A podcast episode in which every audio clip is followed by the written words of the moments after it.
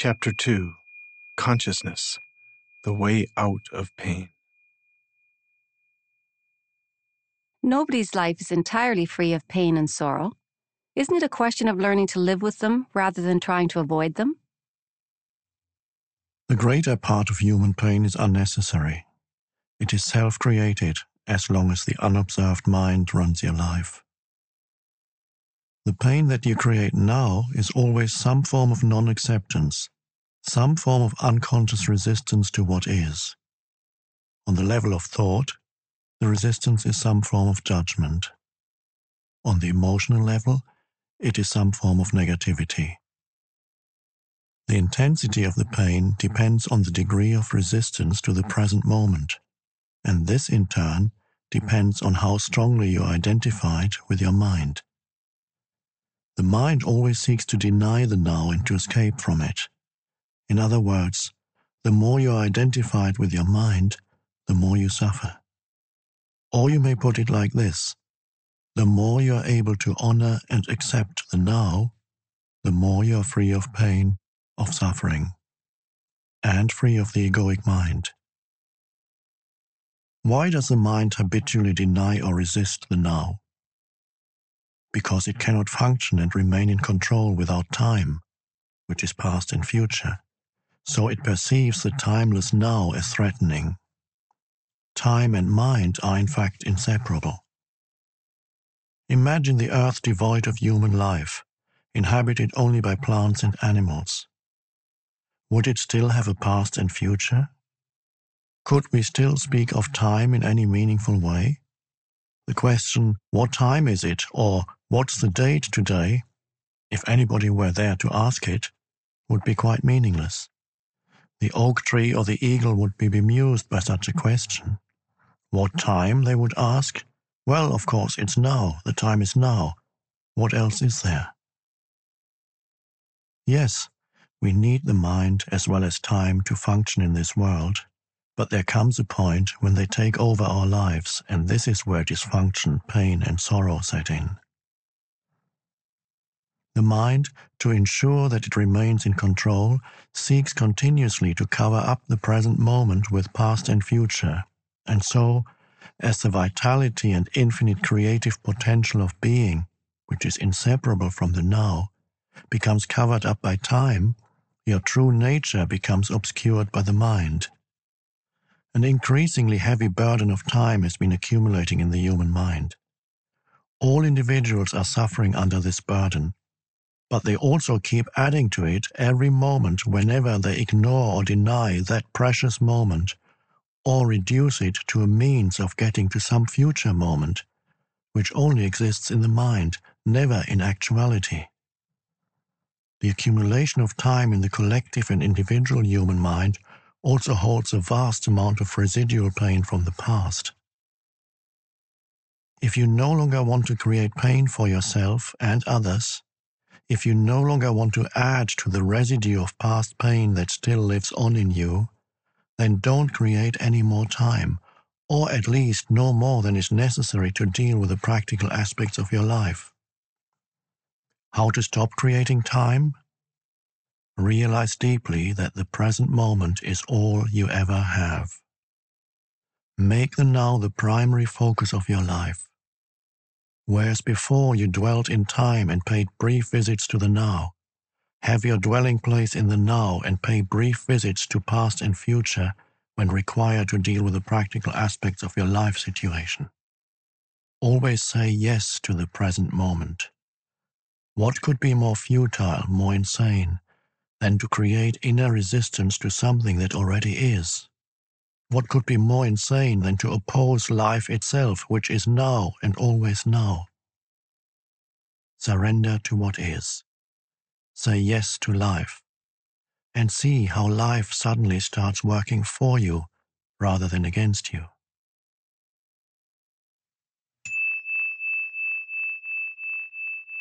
The present moment is sometimes unacceptable unpleasant, or awful. It is as it is. Observe how the mind labels it and how this labeling process, this continuous sitting in judgment, creates pain and unhappiness. By watching the mechanics of the mind, you step out of its resistance patterns, and you can then allow the present moment to be. This will give you a taste of the state of inner freedom from external conditions, the state of true inner peace. Then see what happens and take action if necessary or possible. Accept, then act. Whatever the present moment contains, accept it as if you had chosen it. Always work with it, not against it. Make it your friend and ally, not your enemy. This will miraculously transform your whole life.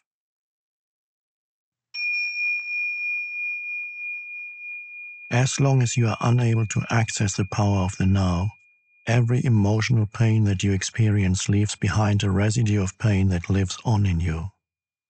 It merges with the pain from the past, which was already there, and becomes lodged in your mind and body.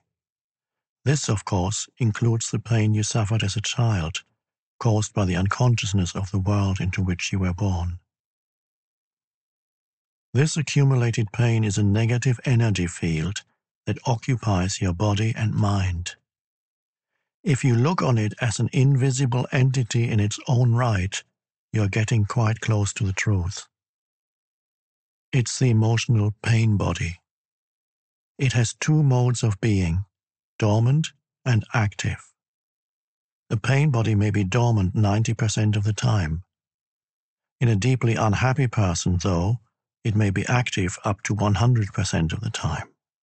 Some people live almost entirely through their pain body, while others may experience it only in certain situations, such as intimate relationships, or situations linked with past loss or abandonment, physical or emotional hurt, and so on. Anything can trigger it, particularly if it resonates with a pain pattern from your past. When it is ready to awaken from its dormant stage, even a thought or an innocent remark made by someone close to you can activate it.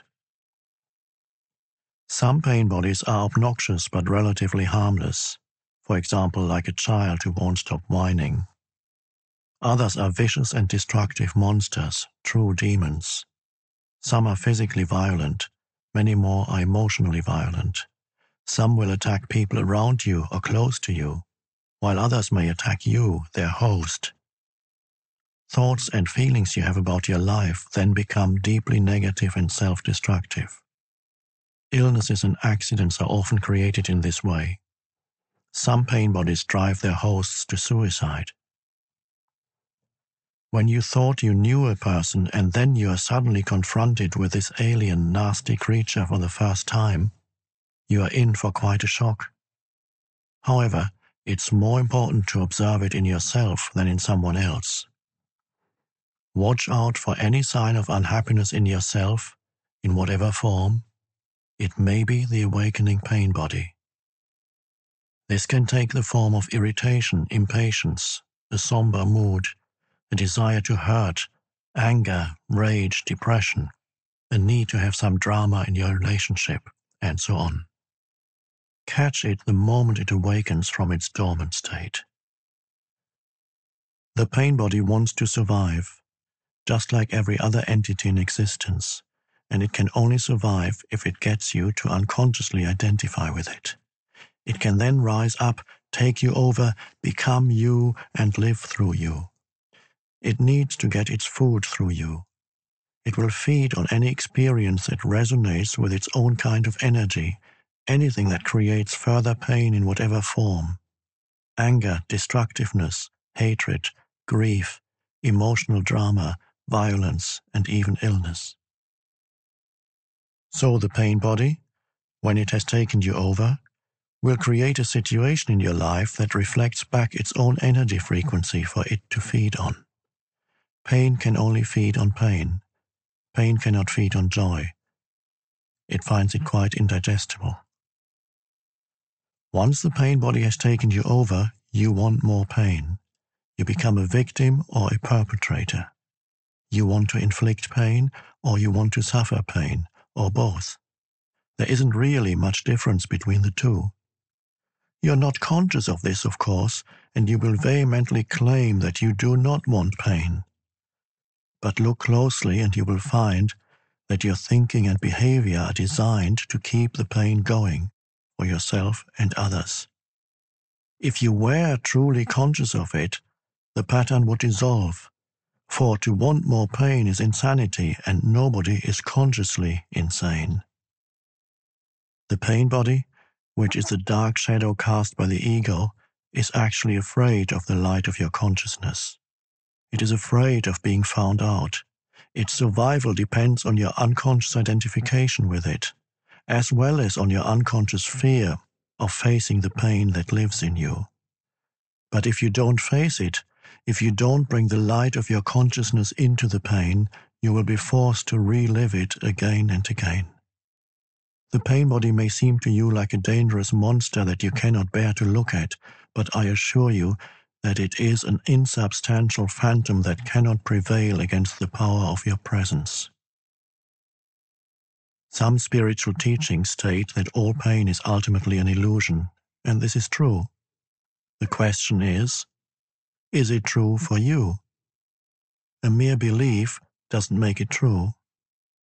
Do you want to experience pain for the rest of your life and keep saying that it is an illusion? Does that free you from the pain?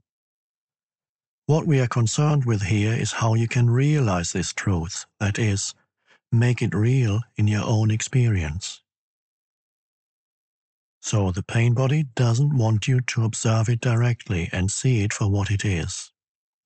The moment you observe it, feel its energy field within you and take your attention into it, the identification is broken. A higher dimension of consciousness has come in. I call it presence. You are now the witness or the watcher of the pain body. This means that it cannot use you anymore by pretending to be you, and it can no longer replenish itself through you. You have found your own innermost strength you have accessed the power of now. What happens to the pain body when we become conscious enough to break our identification with it?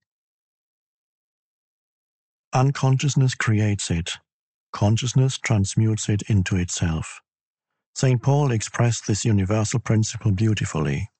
He said, Everything is shown up by being exposed to the light, and whatever is exposed to the light itself becomes light. Just as you cannot fight the darkness, you cannot fight the pain body.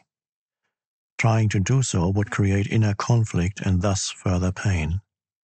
Watching it is enough.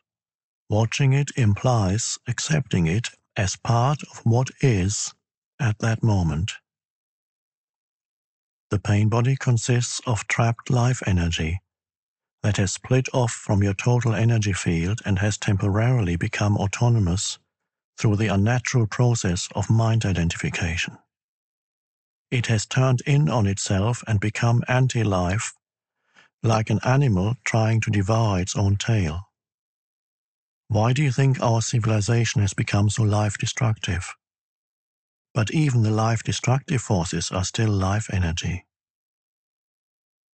When you start to disidentify and become the watcher, the pain body will continue to operate for a while and will try to trick you into identifying with it again. Although you are no longer energizing it through your identification, it has a certain momentum, just like a spinning wheel that will keep turning for a while, even when it is no longer being propelled. At this stage, it may also create physical aches and pains in different parts of the body but they won't last. Stay present. Stay conscious. Be the ever alert guardian of your inner space. You need to be present enough to be able to watch the pain body directly and feel its energy. It then cannot control your thinking. The moment your thinking is aligned with the energy field of the pain body, you identified with it and again feeding it with your thoughts. For example, if anger is the predominant energy vibration of the pain body and you think angry thoughts, dwelling on what someone did to you or what you are going to do to him or her, then you have become unconscious and the pain body has become you. Where there's anger, there's always pain underneath. or when a dark mood comes upon you and you start getting into a negative mind pattern and thinking how dreadful your life is, your thinking has become aligned with the pain body and you have become unconscious and vulnerable to the pain body's attack. Unconscious, the way that I use the word here, means to be identified with some mental or emotional pattern.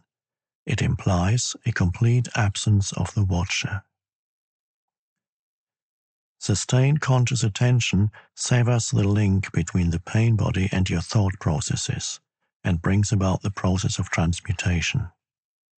It is as if the pain becomes fuel for the flame of your consciousness, which then burns more brightly as a result. This is the esoteric meaning of the ancient art of alchemy, the transmutation of base metal into gold, of suffering into consciousness. The split within is healed and you become whole again. Your responsibility then is not to create further pain. Let me summarize the process. Focus attention on the feeling inside you. Know that it is the pain body. Accept that it is there. Don't think about it. Don't let the feeling turn into thinking. Don't judge or analyze. Don't make an identity for yourself out of it. Stay present and continue to be the observer of what is happening inside you. Become aware not only of the emotional pain, but also of the one who observes, the silent watcher. This is the power of the now, the power of your own conscious presence. Then see what happens.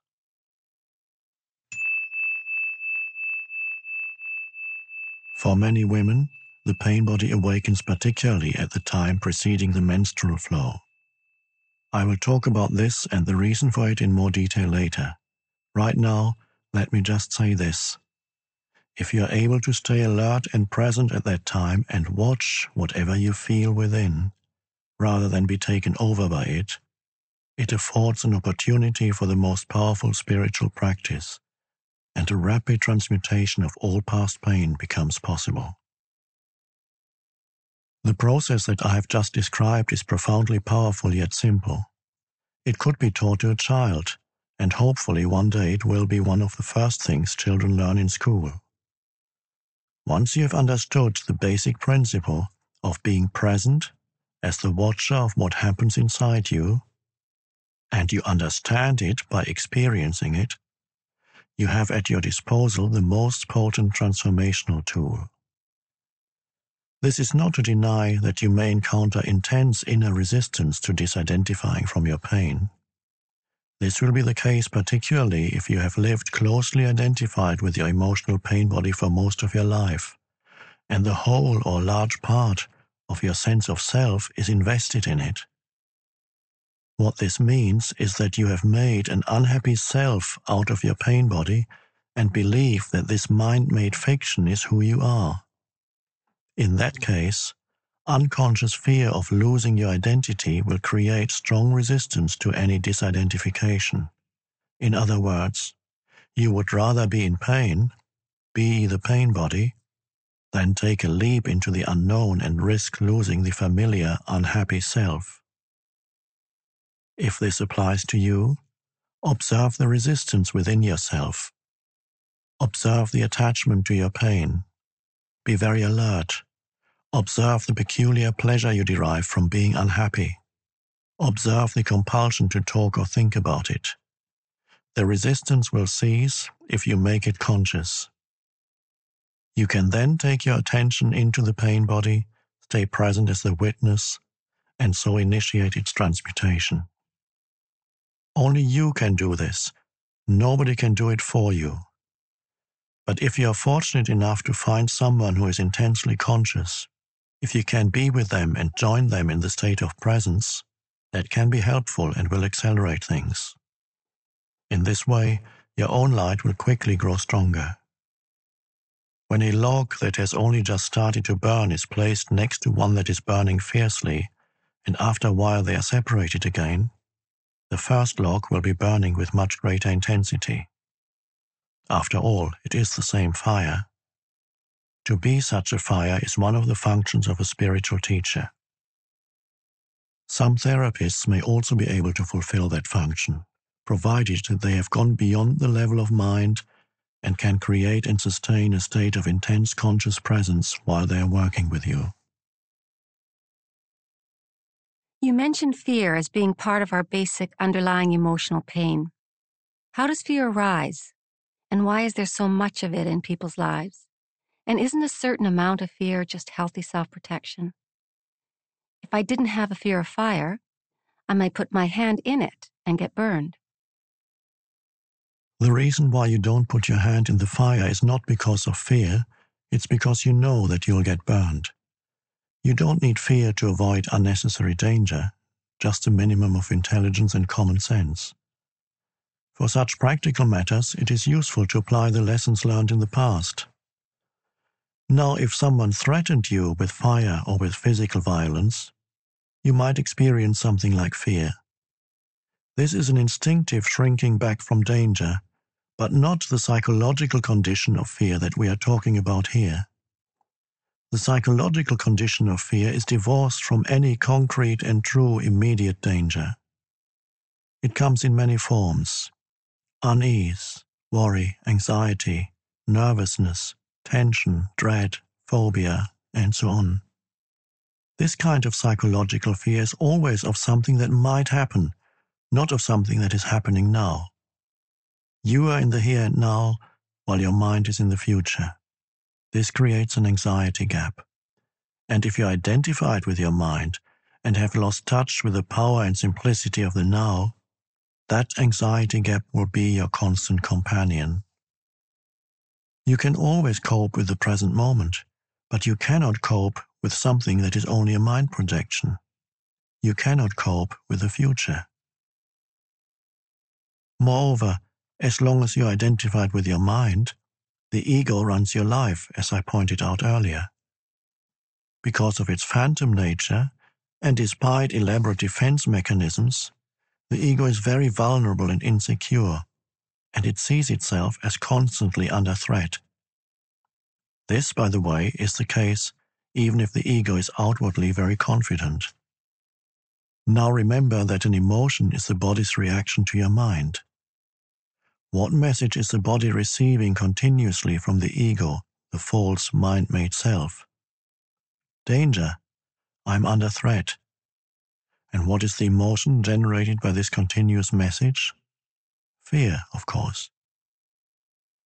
Fear seems to have many causes fear of loss, fear of failure, fear of being hurt, and so on. But ultimately, all fear is the ego's fear of death of annihilation. To the ego, death is always just around the corner. In this mind identified state, fear of death affects every aspect of your life. For example, even such a seemingly trivial and normal thing, such as the compulsive need to be right in an argument and make the other person wrong, defending the mental position with which you have identified, is due to the fear of death. If you identify with a mental position, then if you are wrong, your mind based sense of self is seriously threatened with annihilation. So you, as the ego, cannot afford to be wrong. To be wrong is to die. Wars have been fought over this, and countless relationships have broken down. Once you have disidentified from your mind, whether you're right or wrong makes no difference to your sense of self at all. So the forcefully compulsive and deeply unconscious need to be right, which is a form of violence, will no longer be there. You can state clearly and firmly how you feel or what you think, but there will be no aggressiveness or defensiveness about it. Your sense of self is then derived from a deeper and truer place within yourself, not from the mind. Watch out for any kind of defensiveness within yourself. What are you defending? An illusory identity, an image in your mind, a fictitious entity. By making this pattern conscious, by witnessing it, you disidentify from it. In the light of your consciousness, the unconscious pattern will then quickly dissolve. This is the end of all arguments and power games which are so corrosive to relationships. Power over others is weakness disguised as strength. True power is within, and it is available to you now.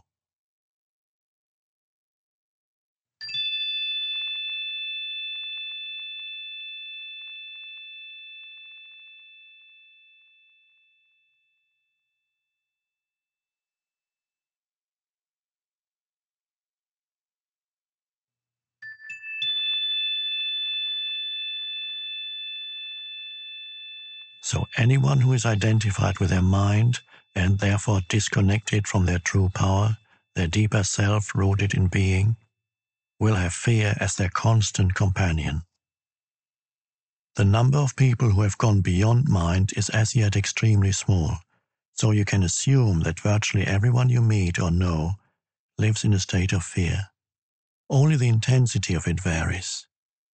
It fluctuates between anxiety and dread at one end of the scale and a vague unease and distant sense of threat at the other. Most people become conscious of it only when it takes on one of its more acute forms. Another aspect of the emotional pain that is an intrinsic part of the egoic mind is a deep seated sense of lack or incompleteness, of not being whole. In some people, this is conscious, in others, unconscious. If it is conscious, it manifests as the unsettling and constant feeling of not being worthy or good enough. If it is unconscious, it will only be felt indirectly as an intense craving, wanting, and needing. In either case, people will often enter into a compulsive pursuit of ego gratification and things to identify with in order to fill this hole they feel within. So they strive after possessions, money, success, power, recognition, or a special relationship, basically so that they can feel better about themselves, feel more complete. But even when they attain all these things, they soon find that the hole is still there, that it is bottomless. Then they are really in trouble because they cannot delude themselves anymore. Well, they can and do, but it gets more difficult. As long as the egoic mind is running your life, you cannot truly be at ease. You cannot be at peace or fulfilled except for brief intervals when you obtained what you wanted, when the craving has just been fulfilled. Since the ego is a derived sense of self, it needs to identify with external things. It needs to be both defended and fed constantly. The most common ego identifications have to do with possessions, the work you do, social status and recognition, knowledge and education, physical appearance, special abilities, relationships, personal and family history, belief systems, and often also political, nationalistic, racial, religious, and other collective identifications. None of these is you. Do you find this frightening? Or is it a relief to know this?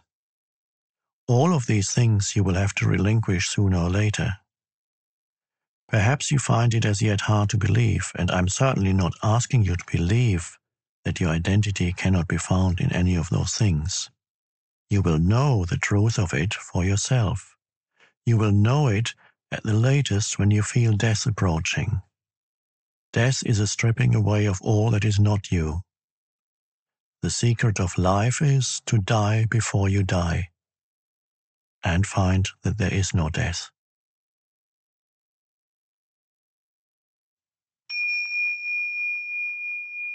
Chapter 3 Moving Deeply into the Now.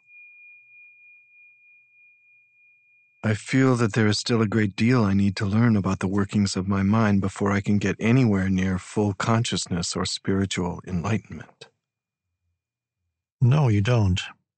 The problems of the mind cannot be solved on the level of the mind. Once you've understood the basic dysfunction, there isn't really much else that you need to learn or understand. Studying the complexity of the mind may make you a good psychologist, but doing so won't take you beyond the mind, just as the study of madness isn't enough to create sanity. You have already understood the basic mechanics of the unconscious state identification with the mind, which creates a false sense of self, the ego, as a substitute for your true self rooted in being. You become as a branch cut off from the vine, as Jesus puts it. The ego's needs are endless. It feels vulnerable and threatened, and so lives in a state of fear and want. Once you know how the basic dysfunction operates, there's no need to explore all its countless manifestations, no need to make it into a complex personal problem. The ego, of course, loves that. It is always seeking for something to attach itself to in order to uphold and strengthen its illusory sense of self and it will readily attach itself to your problems. This is why, for so many people, a large part of their sense of self is intimately connected with their problems. Once this has happened, the last thing they want is to become free of them. That would mean loss of self. There can be a great deal of unconscious ego investment in pain and suffering. So once you recognize the root of unconsciousness as identification with the mind, which of course includes the emotions, you step out of it. You become present. When you are present, you can allow the mind to be as it is without getting entangled in it. The mind in itself is not dysfunctional. It is a wonderful tool. Dysfunction sets in when you seek yourself in it and mistake it for who you are. It then becomes the egoic mind and takes over your whole life. It seems almost impossible to disidentify from the mind. We are all immersed in it. How do you teach a fish to fly? Here's the key end the delusion of time. Time and mind are inseparable. Remove time from the mind and it stops unless you choose to use it. To be identified with your mind is to be trapped in time. The compulsion to live almost exclusively through memory and anticipation. This creates an endless preoccupation with past and future and an unwillingness to honor and acknowledge the present moment and allow it to be. The compulsion arises because the past gives you an identity and the future holds the promise of salvation, of fulfillment in whatever form. Both are illusions. But without a sense of time, how would we function in this world? There would be no goals to strive toward anymore. I wouldn't even know who I am because my past makes me who I am today. I think time is something very precious, and we need to learn to use it wisely rather than waste it. Time isn't precious at all because it is an illusion. What you perceive as precious is not time, but the one point that is out of time, the now. That is precious indeed. The more you are focused on time, past and future, the more you miss the now, the most precious thing there is. Why is it the most precious thing? Firstly, because it is the only thing. It's all there is. The eternal present is the space within which your whole life unfolds, the one factor that remains constant. Life is now. There was never a time when your life was not now, nor will there ever be.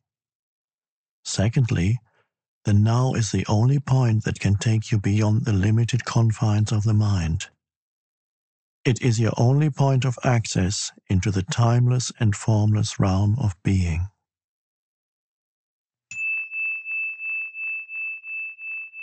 Aren't past and future just as real, sometimes even more real than the present? After all, the past determines who we are, as well as how we perceive and behave in the present, and our future goals determine which actions we take in the present. You haven't yet grasped the essence of what I'm saying because you're trying to understand it mentally. The mind cannot understand this. Only you can. Please just listen. Have you ever experienced, done, thought, or felt anything outside the now?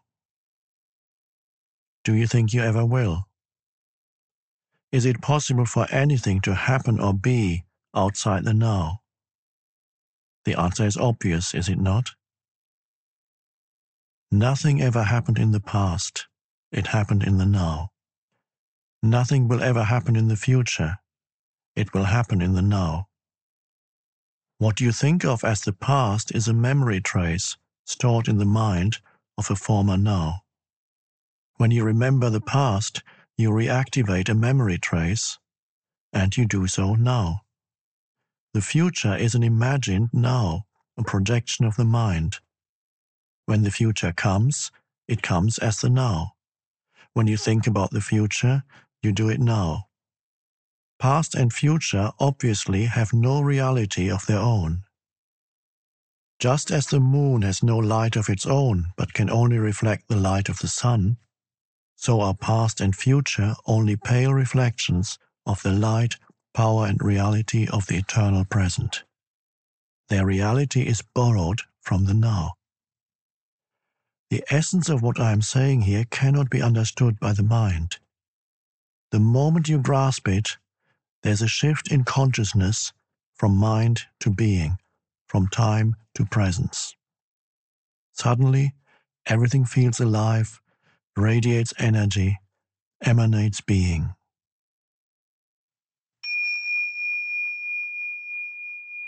In life threatening emergency situations, the shift in consciousness from time to presence sometimes happens naturally.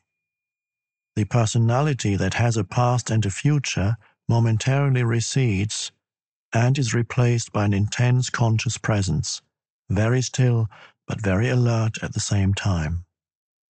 Whatever response is needed then arises out of that state of consciousness. The reason why some people love to engage in dangerous activities such as mountain climbing, car racing, and so on, although they may not be aware of it, is that it forces them into the now. That intensely alive state that is free of time, free of problems, free of thinking, free of the burden of the personality. Slipping away from the present moment even for a second may mean death. Unfortunately, they come to depend on a particular activity to be in that state. But you don't need to climb the north face of the Eiger.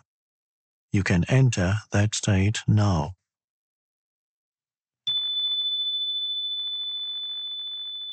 Since ancient times, spiritual masters of all traditions have pointed to the now as the key to the spiritual dimension.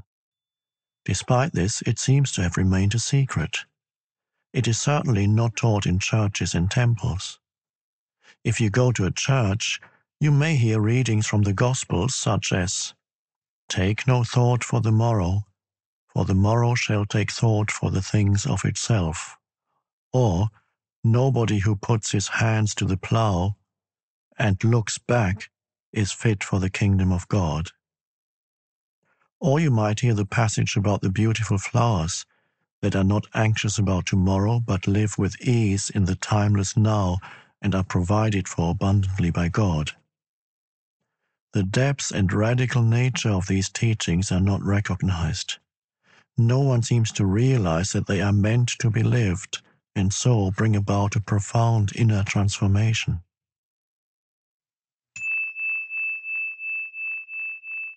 The whole essence of Zen consists in walking along the razor's edge of now.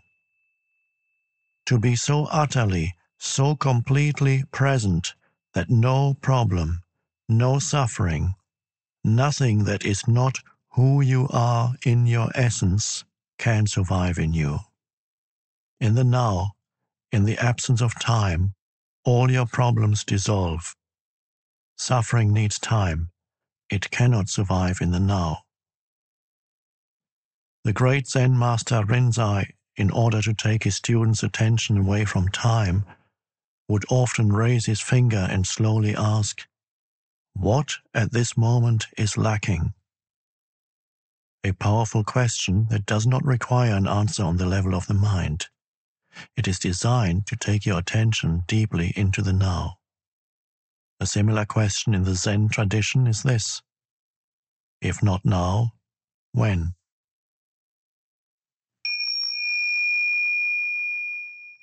The now is also central to the teaching of Sufism, the mystical branch of Islam. Sufis have a saying the Sufi is the son of time present. And Rumi, the great poet and teacher of Sufism, declares Past and future veil God from our sight. Burn up both of them with fire. Meister Eckhart, the 13th century spiritual teacher, summed it all up beautifully. Time is what keeps the light from reaching us.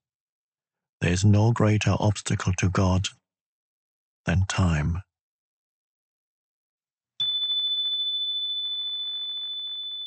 A moment ago, when you talked about the eternal present and the unreality of past and future, I found myself looking at that tree outside the window. I had looked at it a few times before, but this time it was different. The external perception had not changed much, except that the colors seemed brighter and more vibrant. But there was now an added dimension to it. It's hard to explain. I don't know how, but I was aware of something invisible that I felt was the essence of that tree its inner spirit, if you like. And somehow I was part of that. I realize now that I hadn't truly seen the tree before, just a flat and dead image of it. When I look at the tree now, some of that awareness is still present, but I can feel it slipping away. You see, the experience is already receding into the past. Can something like this ever be more than a fleeting glimpse? You were free of time for a moment. You moved into the now and therefore perceived the tree without the screen of mind. The awareness of being became part of your perception.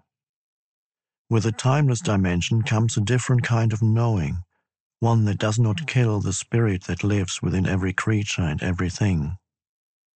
A knowing that does not destroy the sacredness and mystery of life, but contains a deep love and reverence for all that is a knowing of which the mind knows nothing.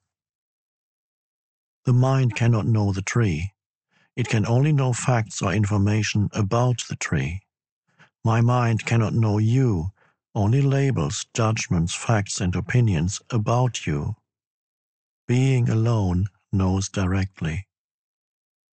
There's a place for mind and mind knowledge. It is in the practical realm of day to day living. However, when it takes over all aspects of your life, including your relationships with other human beings and with nature, it becomes a monstrous parasite that, unchecked, may well end up killing all life on the planet and finally itself by killing its host. You have had a glimpse of how the timeless can transform your perceptions. But an experience is not enough, no matter how beautiful or profound. What is needed and what we are concerned with is a permanent shift in consciousness. So break the old pattern of present moment denial and present moment resistance. Make it your practice to withdraw attention from past and future whenever they are not needed. Step out of the time dimension as much as possible in everyday life. If you find it hard to enter the now directly, Start by observing the habitual tendency of your mind to want to escape from the now. You will observe that the future is usually imagined as either better or worse than the present. If the imagined future is better, it gives you hope or pleasurable anticipation. If it is worse, it creates anxiety. Both are illusory. Through self observation, more presence comes into your life automatically. The moment you realize you are not present, you are present. Whenever you are able to observe your mind, you are no longer trapped in it. Another factor has come in, something that is not of the mind, the witnessing presence. Be present as the watcher of your mind, of your thoughts and emotions, as well as your reactions in various situations. Be at least as interested in your reactions as in the situation or person that causes you to react. Notice also how often your attention is in the past or future. Don't judge or analyze what you observe. Watch the thought, feel the emotion, observe the reaction. Don't make a personal problem out of them. You will then feel something more powerful than any of those things that you observe. The still observing presence itself behind the content of your mind, the silent watcher.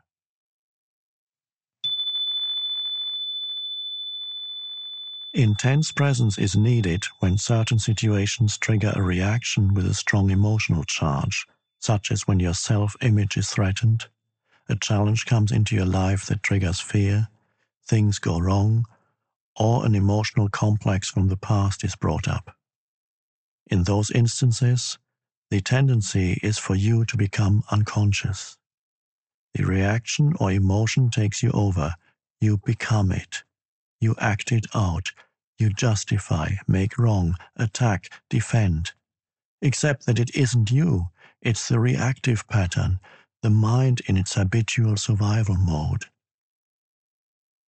Identification with the mind gives it more energy. Observation of the mind withdraws energy from it. Identification with the mind creates more time. Observation of the mind opens up the dimension of the timeless. The energy that is withdrawn from the mind turns into presence. Once you can feel what it means to be present, it becomes much easier to simply choose to step out of the time dimension whenever time is not needed for practical purposes and move more deeply into the now. This does not impair your ability to use time, past or future, when you need to refer to it for practical matters nor does it impair your ability to use your mind. In fact, it enhances it. When you do use your mind, it will be sharper, more focused. Learn to use time in the practical aspects of your life. We may call this clock time. But immediately return to present moment awareness when those practical matters have been dealt with. In this way, there will be no build-up of psychological time, which is identification with the past and continuous compulsive projection into the future. Clock time is not just making an appointment or planning a trip. It includes learning from the past so that we don't repeat the same mistakes over and over, setting goals and working towards them, predicting the future by means of patterns and laws, physical, mathematical, and so on, learned from the past, and taking appropriate action on the basis of our predictions. But even here, within the sphere of practical living, where we cannot do without reference to past and future, the present moment remains the essential factor. Any lesson from the past becomes relevant and is applied now. Any planning, as well as working towards achieving a particular goal, is done now. The enlightened person's main focus of attention is always the now, but they are still peripherally aware of time. In other words, they continue to use clock time but are free of psychological time. Be alert as you practice this so that you do not unwittingly transform clock time into psychological time. For example, if you made a mistake in the past and learned from it now, you are using clock time. On the other hand, if you dwell on it mentally and self criticism, remorse, or guilt come up, then you are making the mistake into me and mine. You make it part of your sense of self, and it has become psychological time, which is always linked to a false sense of identity. Non forgiveness necessarily implies a heavy burden of psychological time. If you set yourself a goal and work towards it, you're using clock time. You're aware of where you want to go, but you honor and give your fullest attention to the step that you're taking at this moment. If you then become excessively focused on the goal, perhaps because you're seeking happiness, fulfillment, or a more complete sense of self in it, the now is no longer honored. It becomes reduced to a mere stepping stone to the future with no intrinsic value. Clock time then turns into psychological time. Your life's journey is no longer an adventure, just an obsessive need to arrive, to attain, to make it. You no longer see or smell the flowers by the wayside either, nor are you aware of the beauty and the miracle of life that unfolds all around you when you are present in the now.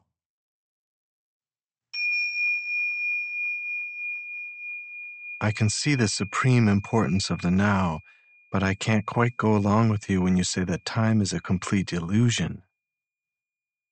When I say time is an illusion, my intention is not to make a philosophical statement. I'm just reminding you of a simple fact, a fact so obvious that you may find it hard to grasp and may even find it meaningless. But once fully realized, it can cut like a sword through all the mind created layers of complexity and problems. Let me say it again. The present moment is all you ever have. There's never a time when your life is not this moment. Is this not a fact? You will not have any doubt that psychological time is a mental disease if you look at its collective manifestations. They occur, for example, in the form of ideology such as communism, National Socialism, or any nationalism, or rigid religious belief systems, which operate under the implicit assumption that the highest good lies in the future and that therefore the end justifies the means. The end is an idea, a point in the mind projected future when salvation in whatever form, happiness, fulfillment, equality, liberation, and so on will be attained. Not infrequently, the means of getting there are the enslavement, torture, and murder of people in the present.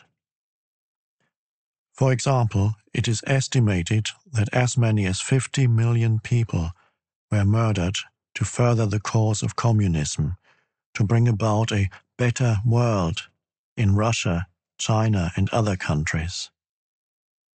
This is a chilling example of how belief in a future heaven creates a present hell.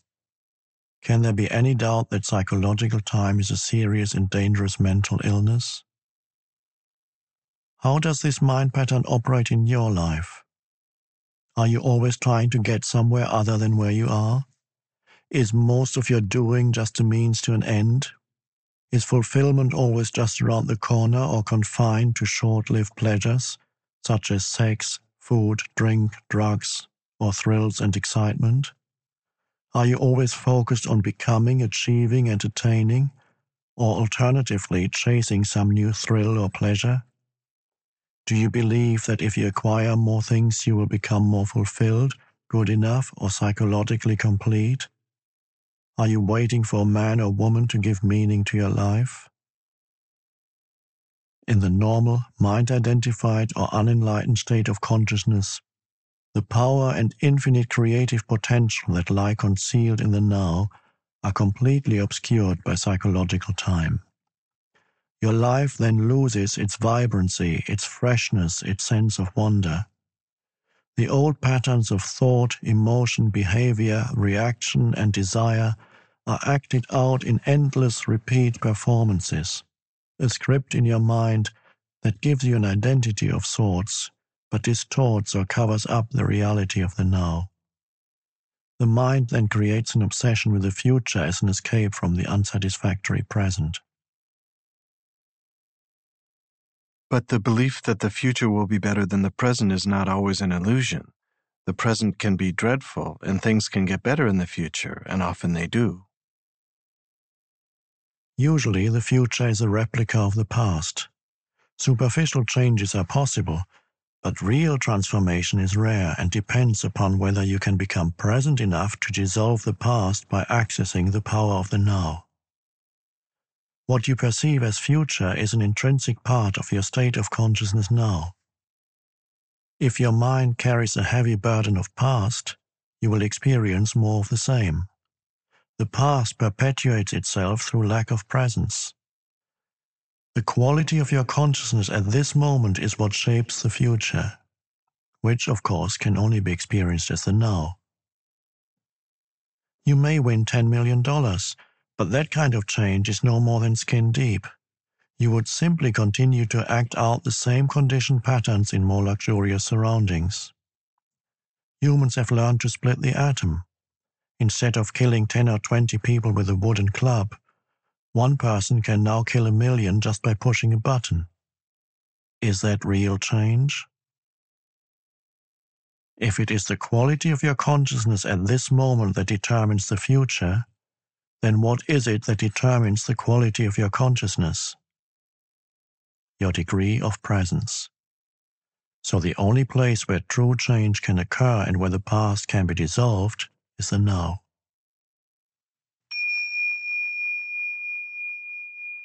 All negativity is caused by an accumulation of psychological time and denial of the present. Unease, anxiety, tension, stress, worry, all forms of fear are caused by too much future and not enough presence. Guilt, regret, resentment, grievances, sadness, bitterness, and all forms of non forgiveness are caused by too much past and not enough presence. Most people find it difficult to believe that a state of consciousness totally free of all negativity is possible. And yet, this is the liberated state to which all spiritual teachings point. It is the promise of salvation, not in an illusory future, but right here and now. You may find it hard to recognize that time is the cause of your suffering or your problems. You believe that they are caused by specific situations in your life. And seen from a conventional viewpoint, this is true. But until you have dealt with the basic problem making dysfunction of the mind, its attachment to past and future and denial of the now, problems are actually interchangeable. If all your problems or perceived causes of suffering or unhappiness were miraculously removed for you today, but you had not become more present, more conscious, you would soon find yourself with a similar set of problems or causes of suffering, like a shadow that follows you wherever you go. Ultimately, there's only one problem the time bound mind itself.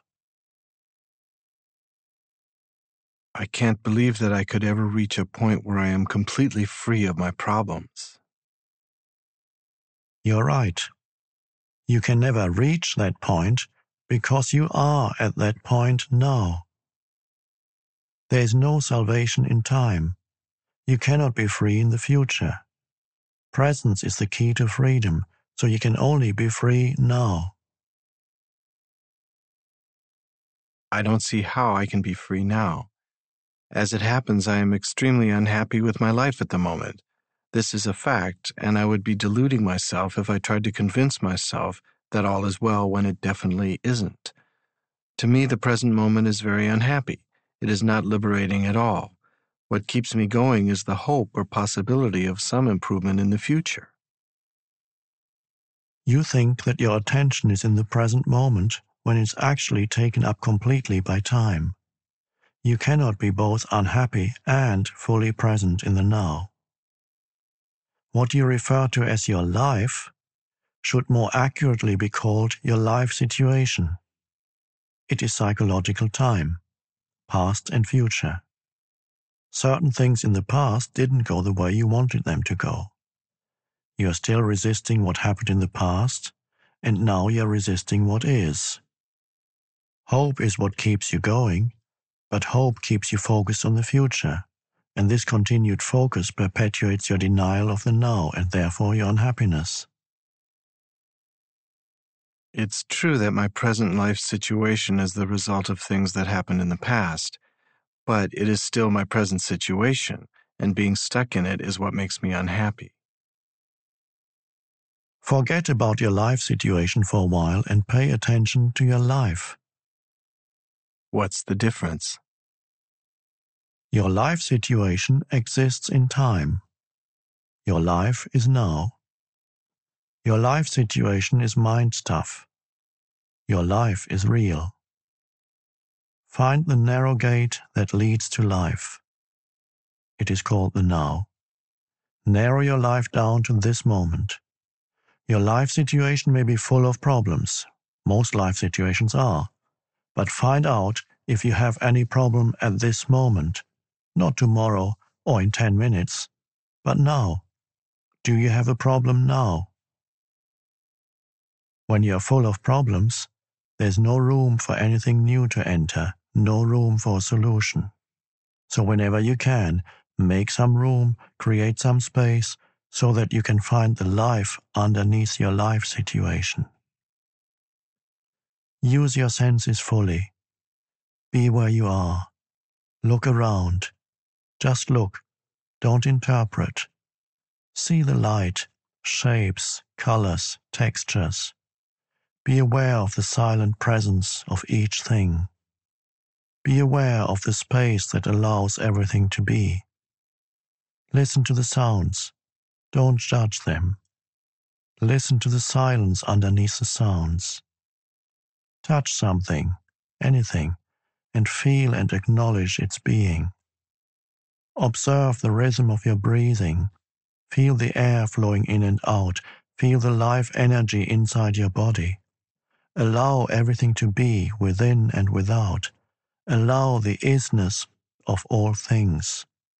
Move deeply into the now.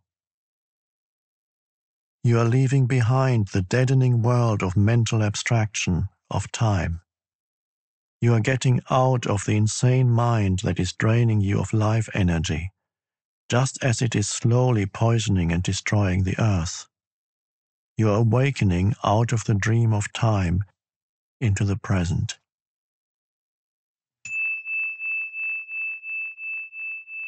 It feels as if a heavy burden has been lifted, a sense of lightness. I feel clear, but my problems are still there waiting for me, aren't they? They haven't been solved. Am I not just temporarily evading them? If you found yourself in paradise, it wouldn't be long before your mind would say, Yes, but.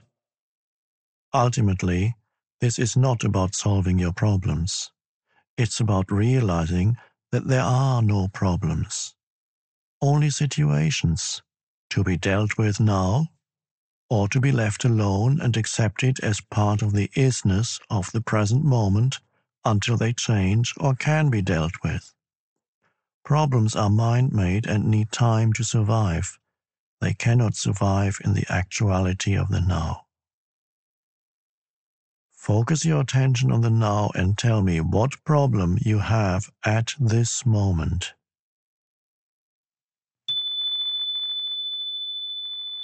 I am not getting any answer because it is impossible to have a problem when your attention is fully in the now. A situation that needs to be either dealt with or accepted? Yes. Why make it into a problem? Why make anything into a problem? Isn't life challenging enough as it is? What do you need problems for? The mind unconsciously loves problems because they give you an identity of sorts. This is normal, and it is insane. Problem means that you are dwelling on a situation mentally without there being a true intention or possibility of taking action now, and that you are unconsciously making it part of your sense of self. You become so overwhelmed by your life situation that you lose your sense of life, of being. Or you are carrying in your mind the insane burden of a hundred things that you will or may have to do in the future instead of focusing your attention on the one thing that you can do now. When you create a problem, you create pain. All it takes is a simple choice, simple decision. No matter what happens, I will create no more pain for myself. I will create no more problems. Although it is a simple choice, it is also very radical. You won't make that choice unless you are truly fed up with suffering, unless you have truly had enough. And you won't be able to go through with it unless you access the power of the now. If you create no more pain for yourself, then you create no more pain for others. You also no longer contaminate the beautiful earth, your inner space, and the collective human psyche with the negativity of problem making.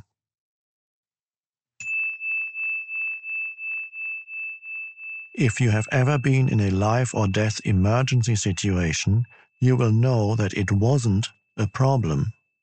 The mind didn't have time to fool around and make it into a problem. In a true emergency, the mind stops. You become totally present in the now, and something infinitely more powerful takes over. This is why there are many reports of ordinary people suddenly becoming capable of incredibly courageous deeds. In any emergency, either you survive or you don't. Either way, it is not a problem. Some people get angry when they hear me say that problems are illusions. I am threatening to take away their sense of who they are. They have invested much time in a false sense of self. For many years, they have unconsciously defined their whole identity in terms of their problems or their suffering. Who would they be without it? A great deal of what people say, think, or do is actually motivated by fear, which of course is always linked with having your focus on the future and being out of touch with the now. As there are no problems in the now, there is no fear either.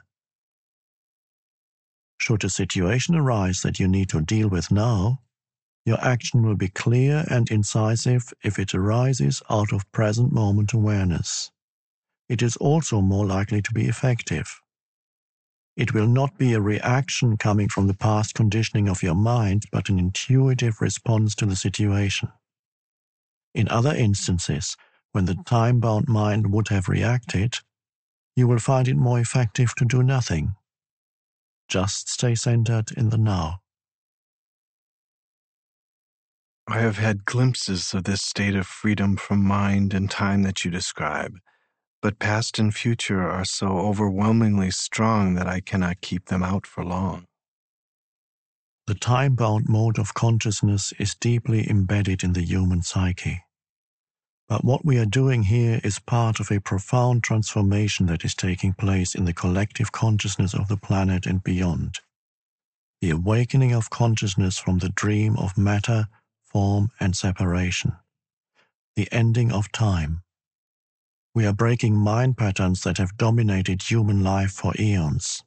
Mind patterns that have created unimaginable suffering on a vast scale. I am not using the word evil it is more helpful to call it unconsciousness or insanity. This breaking up of the old mode of consciousness, or rather unconsciousness, is it something we have to do, or will it happen anyway? I mean, is this change inevitable? That's a question of perspective. The doing and the happening is in fact a single process.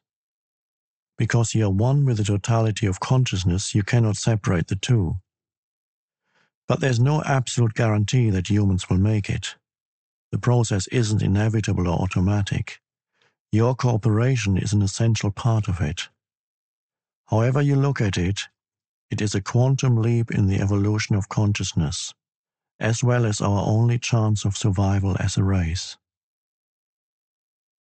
To alert you that you have allowed yourself to be taken over by psychological time, you can use a simple criterion. Ask yourself, is there joy, ease, and lightness in what I'm doing? If there isn't, then time is covering up the present moment and life is perceived as a burden or a struggle. If there's no joy, ease, or lightness in what you're doing, it does not necessarily mean that you need to change what you are doing. It may be sufficient to change the how. How is always more important than what. See if you can give much more attention to the doing than to the result that you want to achieve through it. Give your fullest attention to whatever the moment presents. This implies that you also completely accept what is because you cannot give your full attention to something and at the same time resist it. As soon as you honor the present moment, all unhappiness and struggle dissolve and life begins to flow with joy and ease. When you act out of present moment awareness, whatever you do becomes imbued with a sense of quality, care, and love, even the most simple action.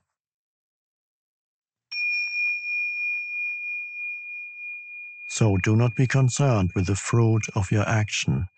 Just give attention to the action itself. The fruit will come of its own accord. This is a powerful spiritual practice. In the Bhagavad Gita, one of the oldest and most beautiful spiritual teachings in existence, non attachment to the fruit of your action is called karma yoga. It is described as the path of consecrated action. When the compulsive striving away from the now ceases, the joy of being flows into everything you do. The moment your attention turns to the now, you feel a presence, a stillness, a peace. You no longer depend on the future for fulfillment and satisfaction. You don't look to it for salvation. Therefore, you are not attached to the results. Neither failure nor success has the power to change your inner state of being. You have found the life underneath your life situation. In the absence of psychological time, your sense of self is derived from being, not from your personal past. Therefore, the psychological need to become anything other than who you are already is no longer there. In the world, on the level of your life situation, you may indeed become wealthy, knowledgeable, successful, free of this or that. But in the deeper dimension of being, you are complete and whole now.